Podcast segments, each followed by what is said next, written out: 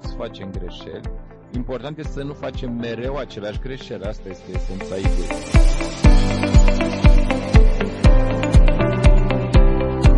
Salut tuturor! Bine ați uh, venit la un nou episod al Retrospectivelor Agile, un podcast în care privim către agilitate retrospectiv. Sunt Dan Suciu.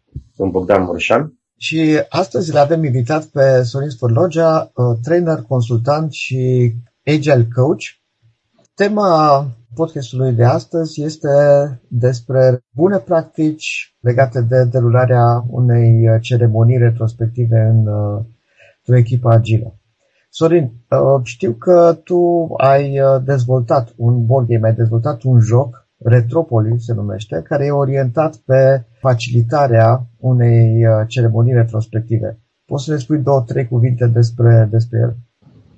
Sigur că da. De fapt, și de drept nu e neapărat un uh, joc pe care l-am inventat eu, a fost cumva un context, o mică istorie în spate. Făceam la un moment dat uh, coaching pentru niște echipe agile într-o companie și uh, erau foarte pasionați de board games în general, așa. Petreceau adesea ceva ore după program, rămâneau la birou și jucau între ei tot felul de jocuri. Și întâmplarea face că, nu știu, erau dintre ei care erau foarte pasionați de jocurile în jurul ideii de Monopoly. Și ce s-a întâmplat cu echipa aia, erau cam la începutul practicii agile, aveau destul de multe uh, probleme de rezolvat în retrospectivele lor și la un moment dat, cred că a fost a doua sau a treia retrospectivă, când în sfârșit am simțit că s-a spart gheața, că uh, se discută niște lucruri cu adevărat importante, dar se termina acea oră jumate care era dedicată retrospectivei, ei făceau sprinturi de două săptămâni.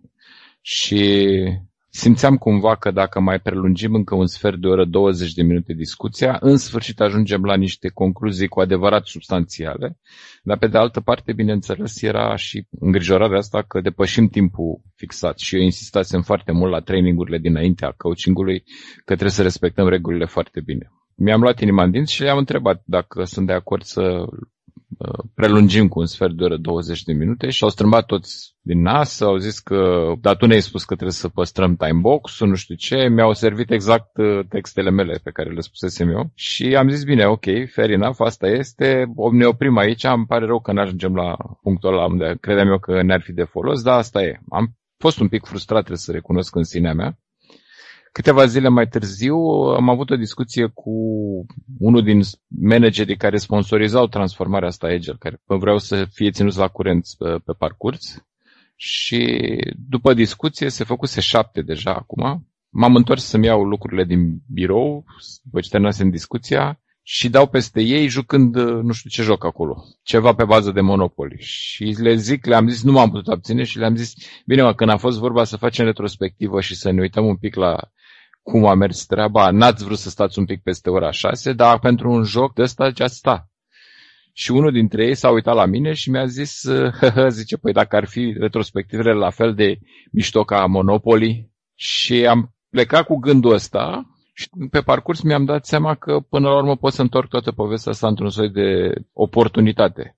Și am venit cu niște idei și trebuie să recunosc că ei m-au ajutat destul de mult, că erau specialiști în Monopoly și mi-au sugerat tot felul de îmbunătățiri și încet, încet împreună am dezvoltat acest, hai să spunem, board game, deși nu e un board game. Este o adaptare a retrospective pe o planșă de Monopoly cumva special făcută și te ajută să faci o moderare și să faci un pic de coaching mai mult decât ai face în mod obișnuit în mai multe situații am auzit uh, lucrul ăsta de mai multe echipe că nu se simt neapărat confortabile atunci când sunt într-o sesiune din asta retrospectivă.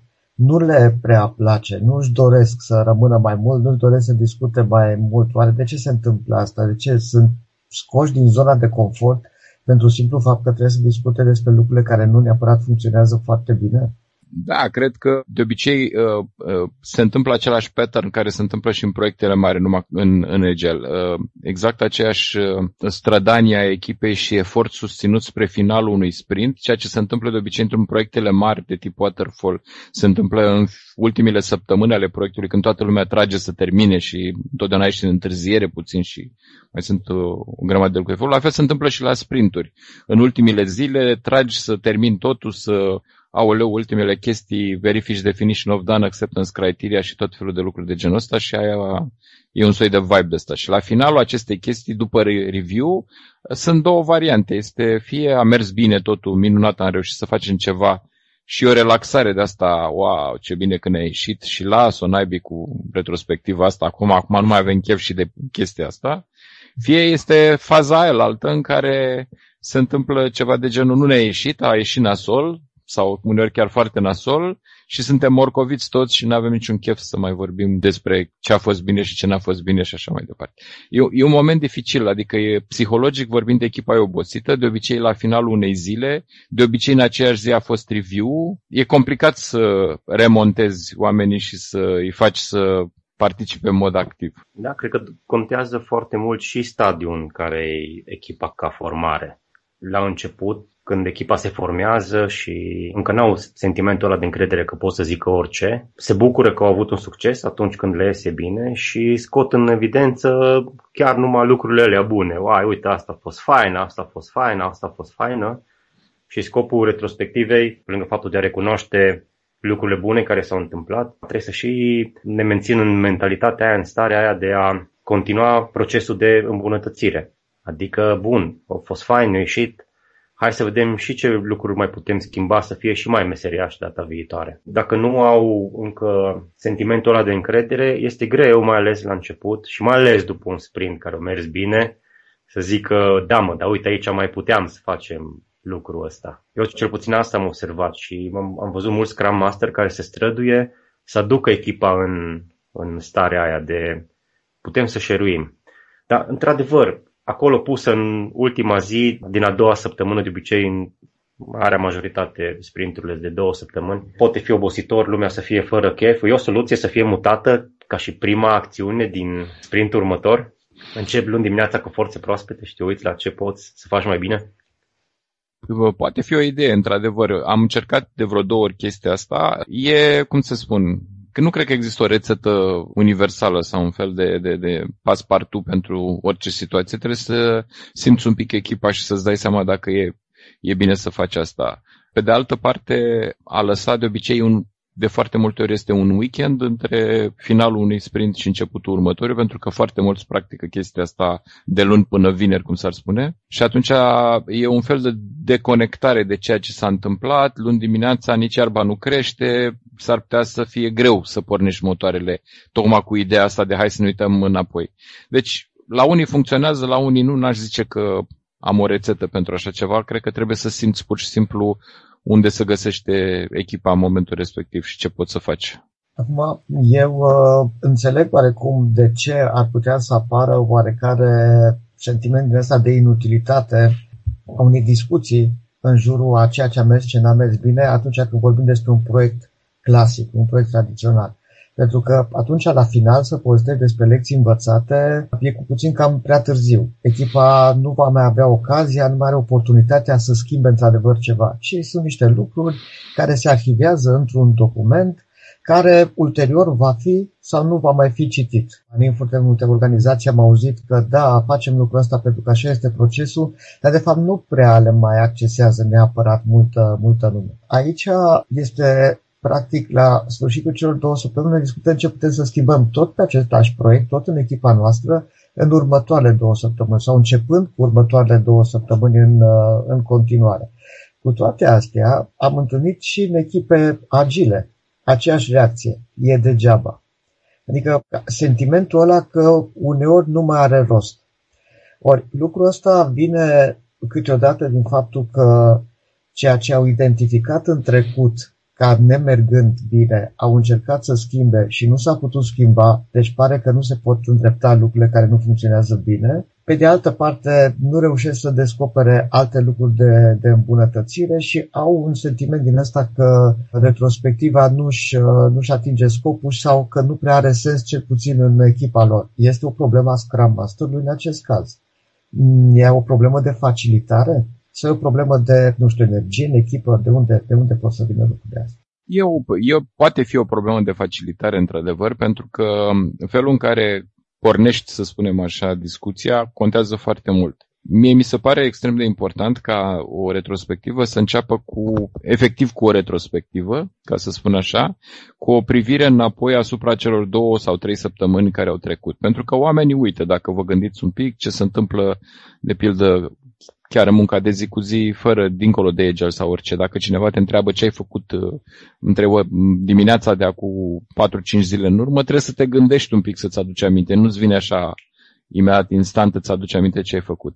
Și e interesant de văzut cum uh, funcție de interesele pe care le au sau de zonele pe care sunt mai atenți, oamenii își amintesc anumite evenimente, dar când îi pui pe 5, 6, 7 mai mult sau în loc să construiască puzzle-ul ăsta, ce s-a întâmplat în ultimele 2-3 săptămâni, de obicei obții o poză foarte bună și ăsta este momentul, după părerea mea, de facilitare foarte important. Construind acest puzzle, ca facilitator al retrospectivei, ai posibilitatea să începi să atragi atenția asupra zonelor în care echipa ar trebui să se concentreze și să înceapă niște discuții.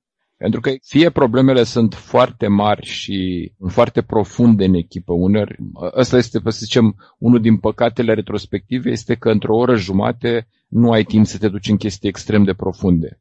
Trebuie să faci asta în alt mod, e adevărat. Dar dacă problemele sunt extrem de profunde, ceea ce am observat eu că se întâmplă este un fel de fenomenul ăla de elefantul din cameră. Toată lumea știe că avem o problemă, dar nimeni nu vrea să deschidă discuția despre ea, despre problema respectivă. Și cumva trebuie să fie la care îi încurajează, care îi îmbrâncește, dacă vezi cu ghilimele de rigoare, un pic în direcția aia să spună, mă, trebuie să vorbim despre asta, nu se poate să o tot ocolim subiectul ăsta. Uh, pe de altă parte, aș spune că e o chestiune care ține de facilitare, încă o dată spun, revenind la ideea ta cu dacă e, un, e o problemă de facilitare, e o problemă de facilitare, sau să spunem o problemă de coaching individual. Pentru că eu cred că un Scrum Master sau un team leader care face uh, genul ăsta de coaching într-o echipă HR, nu contează dacă e neapărat Scrum sau nu, trebuie să se gândească la aspectul ăsta de autoevaluare, pentru că la finalul zilei nu există lucruri, mai cum să spun, care au ieșit mai prost de așa zisele stop doing sau doing better, nu sunt făcute de echipă. Echipa este impersonală. De fapt, sunt făcute de niște membri ai echipei. Și totul începe prin a accepta la nivel individual, fiecare individ să spună, da băi, aici am dat-o de gard, salut, nu, nu mai e discuție. Azi, aici și onest ar fi să spun deschis chestia asta. Și să spun eu, să nu trebuiască să vină echipa să se uite spre mine și să spun, bă, eu acolo am făcut asta, asta trebuie să o îmbunătățim, am nevoie de ajutorul vostru și așa mai departe. Genul ăsta de curaj și de deschidere pe care poți să-l antrenezi cumva la oameni și să începi prin propriul exemplu să îți recunoști uh, slăbiciunile, să spun așa, curaj și să arăți că nu se întâmplă absolut nimic și că nu sancționăm chestiile astea, e, cred, destul de important. Că la finalul zilei, uh, e, într-o retrospectivă, când încerci să, să, să arăți ce poți îmbunătăți, ce n-a mers bine și ar putea fi îmbunătățit, e destul de nasol să începi să arăți cu degetul în jurul tău și să spui ăla n-a făcut aia, ăla n-a făcut aia. Dacă tot timpul te concentrezi la ce n-au făcut ceilalți și nu te gândești niciodată la ce ai făcut tu, și ce n-ai, ce n-ai făcut tu, de fapt, sau n-ai făcut suficient de bine, probabil că echipa în ansamblu nu va progresa. Da, eu ader foarte mult la filozofia asta, pentru că am explicat lucrul ăsta de, de multe ori, după ce am ajuns să-l cred și eu în el, atunci când vrei să schimbi ceva, cel mai ușor e să schimbi prea la tine și după aia poți să schimbi. E mult mai greu să influențezi și să schimbi la cei din jur. Și mult mai ușor teoretic e să lupți cu tine și să schimbi ceva la tine. Paradoxal, în practică, nu e chiar așa. Adică noi încercăm întotdeauna să schimbăm pe cer din jur și foarte greu acceptăm ceea ce ar trebui noi să, noi să schimbăm. De, de multe ori am lucrat cu echipele și am zis exact lucrul ăsta. Hai prima dată să vedem ce putem noi să schimbăm ca echipă și după aia să ne preocupe ce pot să facă ceilalți nici măcar la nivel individual, ci la nivel de echipă. După aia, în cadrul echipei, hai să vedem ce avem fiecare din noi de, de schimbat. Pentru că am trăit și retrospective din astea funny, în care focusul era pe sprintul ăsta, au mers bine, am făcut ce trebuia, dar au fost niște chestii super nasoale care s-au întâmplat, cine trebuia să schimbe apa la fântâna de lângă noi, nu, nu au schimbat-o la timp și apăreau tot felul de lucruri în astea externe care foarte rar aveau efectiv legătură, dar probabil care le cauzau lor un, un disconfort. Și astea erau lucruri minore, deci nici măcar nu țineau de flow de, de flow de lucru, dar întotdeauna partea asta de improvement era proiectată în exterior. Adică orice se întâmpla în exterior era mai bine de încercat de schimbat decât să încercăm să schimbăm în, în interiorul nostru. Și când faci lucrul ăsta, indiferent că e un lucru minor sau ceva major, nu apar rezultate. Și când nu apar rezultate, încet, încet, echipa își pierde încrederea în, în retrospectivă. Bine, dar uh, uite, în exemplul ăsta concret pe care l-ai, l-ai spus tu, eu zic că este evident o problemă de uh, facilitare. Facilitare. Da. Pentru că una dintre regulile pe care eu le-am tot avut în minte atunci când uh, facilitam retrospective era ca să discutăm despre acele lucruri care sunt sub controlul și sunt sub influența directă a echipei noastre, echipei de proiect. Așa este foarte ușor să determinăm, să identificăm fel de fel de lucruri care nu merg bine, dar de vină, de fapt, sunt alții. Da? Ori noi nu prea avem o influență sau o, un control asupra acelor persoane, prin urmare, acel lucru nu prea are cum să se schimbe și atunci și după două săptămâni avem aceeași problemă, după patru săptămâni avem aceeași problemă și pare că lucrurile stagnează. Dar sunt lucruri care nu au cum să fie modificate de către, de către membrii echipei de proiect focusul probabil că ar trebui să fie exclusiv asupra procesului, pe de o parte, dar și asupra lucrurilor din proces care sunt în uh, puterea echipei de a fi schimbate. Da, total de acord, Dan, dar aș, aș spune următorul lucru, că sunt două aspecte pe care vreau să le menționez aici. Unul se referă la faptul că e un mecanism psihologic, se pare, pe care toți îl avem. Nu e specific nici măcar unora să poți să spui că numai unii fac chestia asta. Toți avem tendința ca în momentul în care există o umbră de îndoială asupra performanței noastre sau avem un sentiment de vinovăție, să încercăm imediat să găsim motivele din exterior. De ce n-a funcționat chestia asta? Pentru că afară ploua, am avut pojar când eram mic și nu mai știu ce tot felul de... Orice motive care pot să ne exonereze de responsabilitate. E o reacție firească, umană. Pe de altă parte, dincolo de chestia asta, când te uiți la o echipă și când vezi că au acumulat sau au o asemenea cantitate mare de, de nemulțumiri față de mediul din jurul lor, poate fi uneori destul de inteligent să-i lași să, să sacrifici o retrospectivă, dacă vrei, în scopul de a, cum se spune, să dai drumul la supapa de presiune, să, să-și verse aceste nemulțumiri.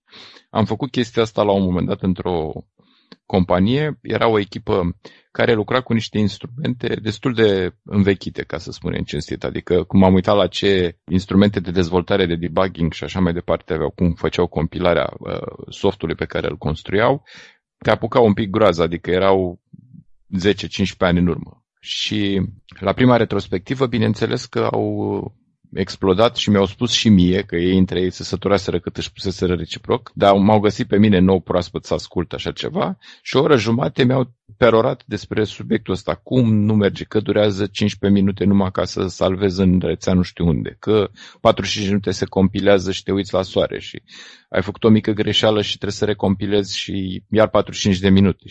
În esență aveau dreptate cumva și i-am lăsat, i-am lăsat, i-am lăsat. Am zis, ok, am înțeles, asta sunt problemele, am notat, zic, o să mă duc să înțeleg și eu, să vorbesc cu managementul companiei voastre, să înțeleg care e filozofia legată de aia și după două zile am reușit să am întâlnirile necesare, m-am întors la ei, erau deja început să următorul sprint. Am încheiat retrospectiva aia, trebuie să recunosc, fără niciun fel de action item foarte serios legat de echipă, pentru că ei s-au văicărit, a fost zidul plângerii, așa. Dar am acceptat această, acest compromis și după două, trei zile de am discutat cu câțiva manageri tehnici de pe acolo și mi-au explicat că care e situația și mi-au spus, am venit înapoi cu răspunsul, bă, uite care e, mi s-a spus cam așa, că într-adevăr sunt conștienți că e un proces de schimbare, că asta presupune niște investiții și un, niște implicații tehnice, tehnologice în, în companii destul de mari și că estimarea este că într-un an, un an jumate lucrurile astea se vor îmbunătăți. Dar deocamdată asta e.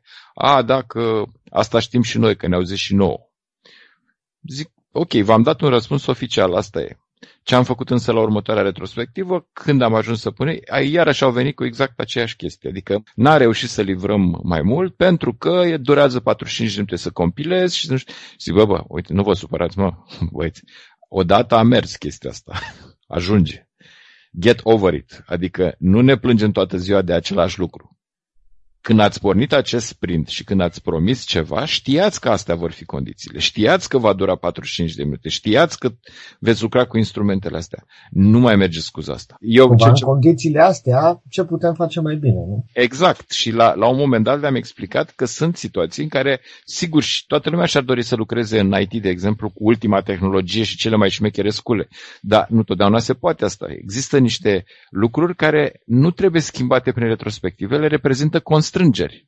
Și ele desenează un cadru în care organizația respectivă operează. Atâția bani avem, asta e politica noastră. Că o fi bună politica aia, strategia companiei sau că e proastă, asta e altă discuție. Dar am mers până acolo cu uh, unele echipe încât le-am spus, mă, dacă pentru voi e atât de inacceptabil ceea ce faceți aici, nu înțeleg cine vă ține cu forța. Că sunt un milion de companii, dați-mi voie să vă spun, sunt un milion de companii și în afară de asta în care sunteți voi, toate celelalte au ultima tehnologie și toate sunt super meseriașe. Eu nu înțeleg cum ați nimerit voi, ați avut un ghinion fenomenal când ați intrat în asta. Cred că asta e.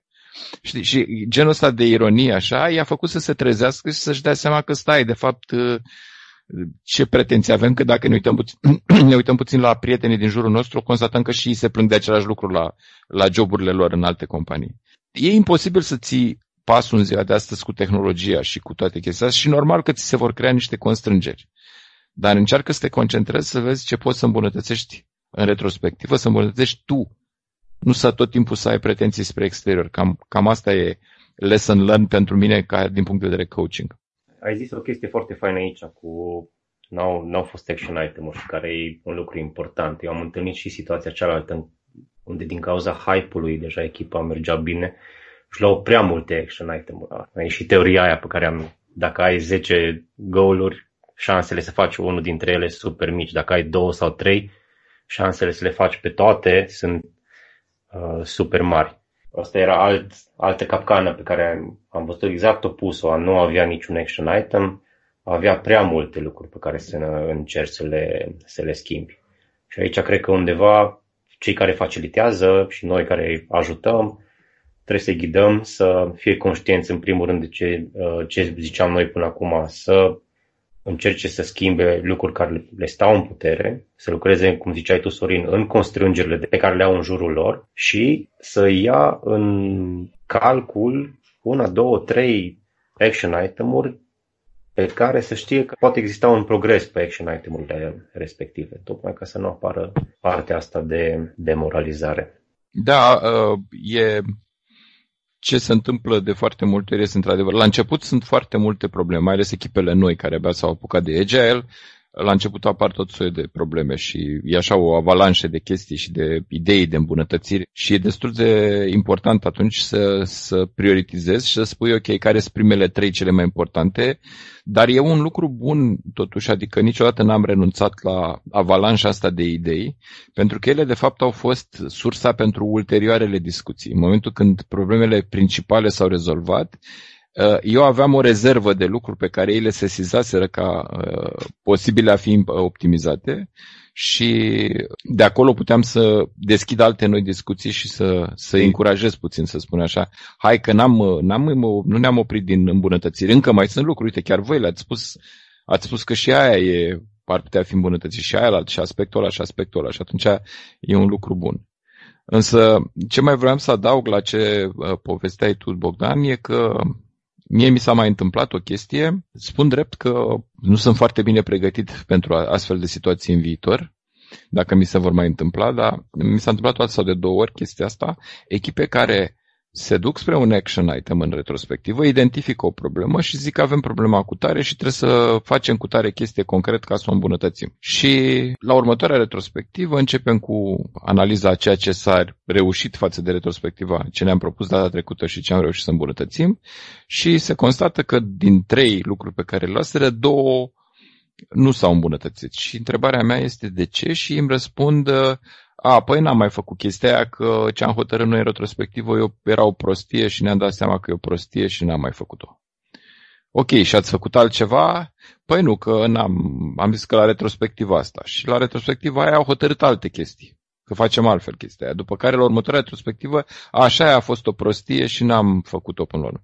Și cumva exercițiul ăsta unde vreau să mă duc este că trebuie avut grijă și făcut coaching foarte serios la partea de cum luăm decizii. Pentru că sentimentul este că a lua decizie e o chestie foarte ușoară. Ne vine prima chestie în cap, zice cineva o prostie mai, mă rog, mai mare sau mai mică și cât de lene să mai discutăm și să dezbatem, zicem, bine mă, așa facem, scriu pe hârtie acolo, pune repede și hai că vedem noi. Și până bineînțeles că în primele două zile ale sprintului următor realizăm că nici nu e fezabil așa ceva, pentru că nu ne-am gândit un pic mai bine.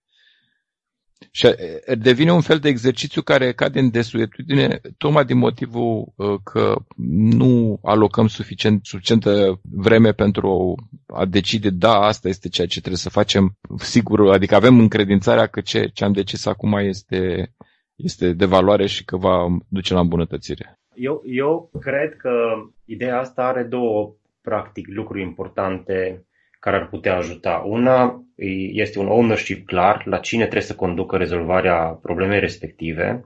După momentul în care s-a stabilit că ai prioritatea și atunci când grupul hotărăște că problema respectivă e o prioritate, prioritatea 1, 2 sau 3 pe care vor să o adreseze, înseamnă că e importantă pentru grup. Și de multe ori uită să pună un owner și după aia apare inclusiv, apare inclusiv treaba asta că o lasă fiecare pe celălalt și da, dacă nu sunt eu owner, parcă nu mai vreau să mă gândesc și da, e ok, poate că e o prostie ce am, ce am hotărât. Ce mi se pare mie că ar ajuta super mult în cazul ăsta ar fi ca ownerul, mai ales dacă soluția nu a fost trasată în grabă, ca să zic așa, din cauza de timp, dacă avem o constrângere timp, se termină timpul retrospective și nu mai putem vorbi, e mai important ca ownerul respectiv să înceapă nu prin rezolvarea problemei, ci prin definirea mai exactă a problemei și să facă un grup de soluționare. Și atunci, practic, ar ajuta super mult să nu mai ajungem săptămânile următoare, la următoarele retrospective, da, mă, dar cine a hotărât nu era bine. Dacă tot am considerat noi împreună că e o problemă pentru noi, o problemă mare care ar trebui rezolvată. Da, e uneori e o ambiție deșartă, să, mai ales când sunt probleme tehnice mai complicate care au legătură cu investigații, dar uh, de foarte multe ori îi uh, încurajez în situația în care simt că nu au cum să uh, ajungă la un, o concluzie foarte rapidă în intervalul ăla de timp scurt. Îi încurajez ca în loc de decizie să ia un task, să spunem, să pună un administrativ task sau cum vreți să-i spuneți o chestie de genul ăsta, care să spună, ok, în următorul sprint, ceea ce vom face, cineva dintre noi va dedica niște timp și hotărâm cam cât și va investiga problema asta să vedem care sunt potențialele soluționări tehnice. Și asta e foarte valabil atunci când vin chestii legate de uh, continuous integration, de automated tests și așa mai departe, chestii de genul ăsta care uh, au și conotații tehnice destul de complicate, nu poți într-o oră jumate să dezbați chestia asta și să și hotărăști cum să faci. Adică mai bine o iei o separat ca o discuție și stabilești ceva cu adevărat util de făcut. Eu am o, am o teorie pe care o spun, nu știu, uh, am verificat-o de-a lungul timpului și am o, un fel de, o folosesc ca un fel de verificare, ca să zic așa, pe care o uh, expun către echipe și le spun o decizie pe care o luați în retrospectivă poate să ajungă în două locuri. Odată trebuie să ajungă pe bordul vostru, ca un task, sau doi, poate să ajungă pe lista voastră de reguli interne. Dacă nu ajunge niciuna din astea două locuri, e ceva în neregulă cu această decizie. Nu e, nu e concretă. Adică pot fi de acord că decizia este de acum înainte facem cu tare chestie și e o regulă și atunci se duce pe lista aia de reguli, așa numitul team policy, felul în care noi lucrăm împreună și nu ajunge pe bord, bineînțeles, sau dacă nu, înseamnă că trebuie să fie un task, o chestie concretă pe care cineva o face. Cred că, n-aș spune că 100%, dar într-o proporție suficient de mare, probabil peste 90%, ceea ce se întâmplă retrospectiv ar trebui să, după capul meu, să, să respecte această regulă. Eu am mai întâlnit o situație în care, da, echipa a identificat lucruri care pot să fie schimbate a identificat niște lucruri noi care pot să fie făcute din diverse experiențe anterioare pe alte proiecte, din, nu știu, din discuții. De asta s-a întâmplat la primele două, trei, cinci sesiuni retrospective, după care echipa intră așa într-un fel de, da, astea le-am rezolvat, nu mai găsim lucruri care se, mai, se pare că ne-am atins nivelul de perfecțiune. Da? Sunt în zona în care tot ceea ce ar fi fost de rezolvat, uite că s-a rezolvat, am schimbat, acum suntem buni. Mai merită să mai facem retrospectiva? Pentru că nu mai prea avem ce să schimbăm. Și asta durează o perioadă chiar destul de lungă, 3-4 retrospective, după care sunt echipe care renunță sau sunt echipe care zic că să facem mai rar. Hai să facem tot la al doilea sprint sau tot la al treilea sprint. Că oricum discuția stagnează.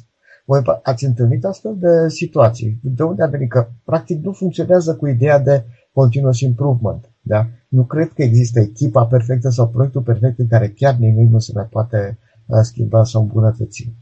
Eu am întâlnit chiar recent un uh, coleg Scrum Master care m-a întrebat exact lucrul ăsta. Ce se întâmplă dacă echipa nu mai nu găsește ceva de îmbunătățit? Și abordarea mea a fost, mă, dacă se întâmplă un sprint, să nu avem lucruri clare pe care putem să le luăm și să le facem, din punctul meu de vedere e ok, nu e capăt de lume.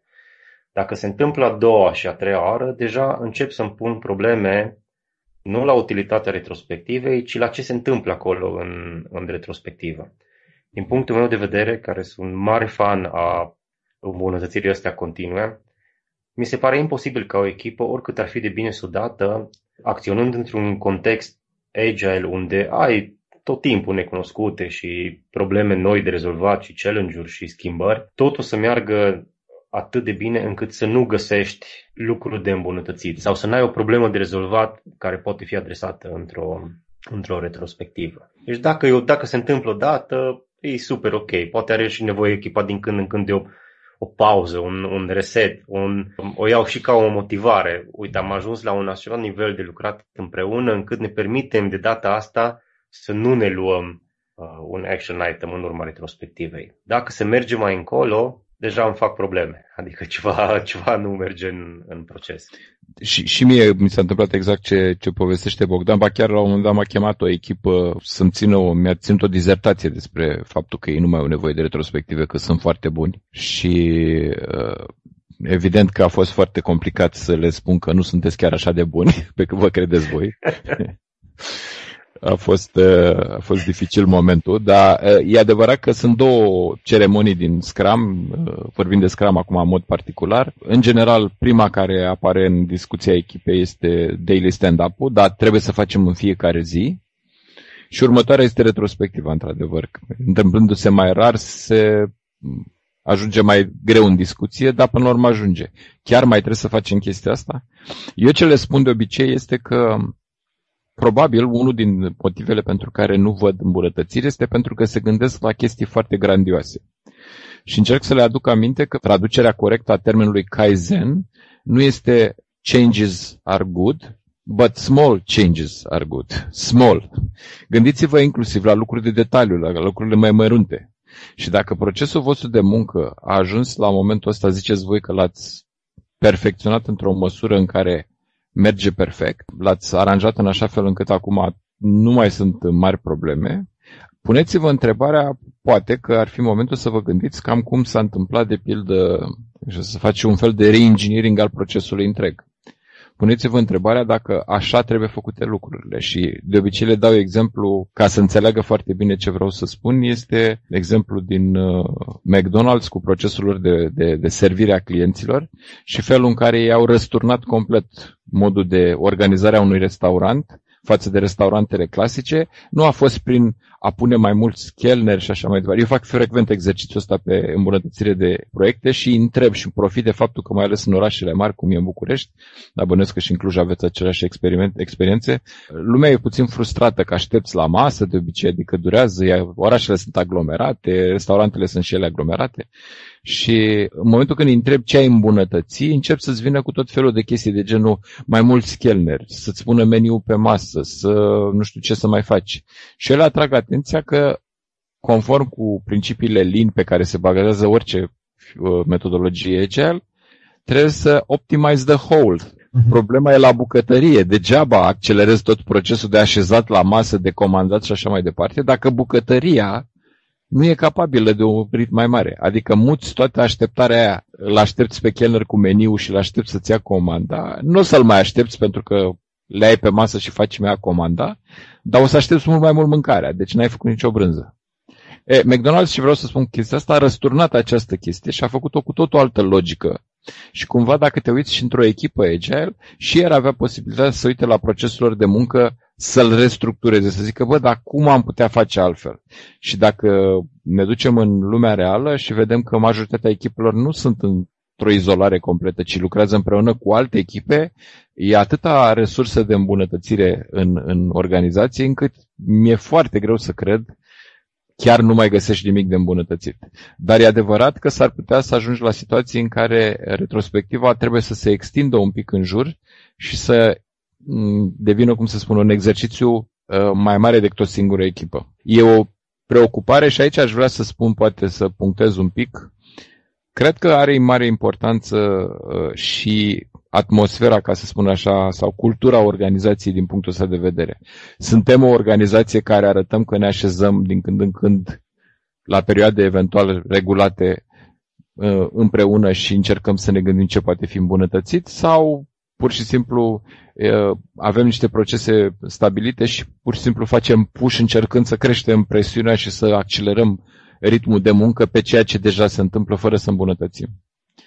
Pentru că toată, toată logica asta generală, când vezi că în jurul tău toată lumea face asta, evident că și tu ești mai motivat să faci asta în interior, în interiorul echipei tale. Cred că asta contează foarte mult. Lucrul ăsta de a gândi un pic în, în restructurarea întregului și a să vezi procesul din alt uh, punct necesită un pic de thinking out of the box la care echipa trebuie să recurgă. Și aici eu foarte multă vreme tot am auzit termenul ăsta și tot m-am gândit cum aș putea să fac niște cursuri de thinking out of the box, că nu prea înțeleg cum, mă, dacă îți vine o idee, îți vine, dacă nu, nu. Dar după aia am prins la un moment dat și mi-a plăcut enorm și un sfat pe care îl dau de foarte multe ori, inclusiv echipelor atunci când încearcă să schimbe ceva, la cum se poate face lucrul ăsta. Ce ziceam noi mai devreme, acționăm în niște constrângeri, dacă vrem să vedem cum am putea să îmbunătățim sau să ieșim din aria noastră și să schimbăm ceva, e să ne imaginăm cum ar fi procesul respectiv sau problemele respective fără constrângerile respective. Adică să încerc să elimin din constrângeri și să văd cum aș putea să jonglez, să schimb. Și din punctul meu de vedere, ăsta este un, un lucru care, care ajută. Acum că l-am asociat cu ce zicea Sorin, s-ar putea inclusiv în cadrul retrospectivelor un astfel de exercițiu de imaginație să mă ducă la rezultate atunci când simt că nu mai am ce să îmbunătățesc. Ok, acum hai să vedem, avem constrângerile astea, cum am putea noi să jonglăm? Da, e, e foarte mișto uh, povestea din spatele filmului The Founder cu frații McDonald și acolo, dacă pentru cine a văzut filmul, e foarte elocvent felul în care ei au pur și simplu au făcut o regândire completă, au, au până la urmă ce spui tu, Bogdan, thinking out of the box, în primul rând începe pentru mine înseamnă întâi define the box, ca să știu din care box trebuie să ies, de fapt. Și în momentul când uh, definești cutia în care te găsești în momentul ăla, de fapt faci exact ce spui tu, definești, hai să spunem așa, constrângerile și chestiile pe care le iei drept reguli. Exact. exact. Și începi să le contrazici și să zici ce ar fi dacă regula asta nu ar mai exista. Și atunci așa poți să te extragi din cutia ta și să te uiți din afară la problemă, să încerci să, să imaginezi o altă soluție. Nu întotdeauna găsești, e adevărat, uneori e foarte complicat, dar măcar îți dau o altă perspectivă asupra lucrurilor. O întrebare așa de final ar fi legată de vreo practică pe care o utilizați mai des în sesiunile retrospective și care ați constatat că, că prinde, că declanșează discuții, descarcă niște energii, dă un impuls celorlalți să vină și să uh, propună celorlalți din echipă să vină cu fel de fel de idei în sesiunea astea retrospective. Aveți așa ceva sau de fapt e depinde de, de echipă, depinde de cultură? Eu din ce am observat depinde super mult de echipă și cumva echipa trebuie condusă în, în direcția în care să arunce cu idei. Una dintre lucrurile care îmi plac mie foarte mult e partea de uh, nu-i gamification, dar e cumva playful retrospective. Mm. Cred că ăsta e termenul corect, playful retrospective, unde am văzut multe echipe care și-au dat drumul la, la idei, la voce mult, mult mai, mai bine. Și eu sunt de acord cu ce zice Bogdan, contează foarte mult atmosfera din... și ideea asta pe care trebuie să o accentuezi tot timpul în, în timp ce faci coaching și facilitare la o retrospectivă. În general, când faci Uh, coaching agile, dar uh, să zicem că retrospectiv are o importanță mai mare și anume a greși nu este o problemă. A face greșeli nu este o problemă și trebuie să recunoaștem că, din punct de vedere cultural, aș zice că nu în România, aș zice chiar la nivelul culturii europene în general, partea asta de, să zicem, care vine cu, cu vinovăția, cu ideea de dacă ai greșit, ești vinovat și trebuie să existe o sancțiune și așa mai departe. Și dacă vă uitați inclusiv uh, de la cele mai mici vârste, de la sistemul nostru de educație, cumva pedepsim greșeala și pedepsind greșeala, încurajez oamenii să o ascundă și să, nu, să încerce să o facă, să nu o recunoască, bineînțeles, să spună nu era, n-a fost vina mea, a fost vina lui Ionică, pentru că nu mi-a dat uh, documentația, etc., whatever, tot felul de motive de genul ăsta. Dacă reușești să faci chestia asta și să dai atmosfera asta de, hai să zicem, fan, dar nu, poate că nu fan, că nu neapărat e vorba de fan, ci de relaxare psihică, băi, e ok, toți facem greșeli, important este să nu facem mereu aceleași greșeli, asta este esența ideii. Și aș spune că mai este o, aș mai adăuga un ingredient la ce a zis Bogdan, aș face, asta mi se pare foarte important, și anume faptul că există cu siguranță un impact pozitiv atunci când lucrurile bune care s-au întâmplat sunt recunoscute cu voce tare și când se mulțumește pentru ele. Și dacă vine mulțumirea din partea coachului sau din partea unui facilitator, pare un pic manipulatoare, așa, în genul, uh, ne spune că așa se spune în corporații sau în companii, se mhm. spune mulțumesc nu știu ce. Dar are un efect incredibil Uh, dacă reușești să încurajezi pe oameni să-și mulțumească reciproc. Pentru lucruri foarte concrete, nu așa la modul ca la premiile Oscar, mulțumesc lui Dumnezeu și familiei și nu, ci mulțumesc lui ăla care mi-a făcut, m-a ajutat cu ea, îți mulțumesc ție pentru ea, nu într-un mod așa foarte teatral și regizat, dar lucrurile astea cumva să fie, să pigmenteze discuția pentru că, să fim sinceri, oricine se simte bine și se destinde în momentul când vede că a făcut și lucruri bune și că ceilalți le-au remarcat, au observat și și mulțumesc pentru ele. Și chestia asta creează o atmosferă pozitivă în, în, în grup, grupul se relaxează, da, ok, toți am făcut greșeli, dar uite, am făcut și lucruri bune, suntem oameni și uh, sunt mult mai deschiși să dezbată la modul serios problemele. Mie asta mi s-a părut uh, de foarte mare ajutor. E drept că e greu începutul ăla până când îi determin să, să aibă exercițiul ăsta de a-și mulțumi reciproc pentru lucruri concrete. Acolo e greu, dar după ce reușești să o faci... Da. Așa e, tocmai pentru că nu avem exercițiul ăsta. Și atunci mulțumirea pare să fie o chestie forțată sau de obicei, dacă cineva îți mulțumește, o face și pentru că vrea să fie ok cu tine și să-i se întoarcă anumite lucruri. Bun, vă mulțumesc și eu foarte mult Uh, mulțumesc tuturor celor care ne-au ascultat și îi încurajez să aducă la rândul lor, prin comentarii, fel de fel de idei, nu știu, să povestească despre practici pe care ei le utilizează în uh, sesiunile prospective. În descrierea podcastului o să regăsiți și un link către uh, Retropoli, jocul despre care povesteam în debutul acestui podcast. Mulțumesc și aștept să ne revedem la următorul episod.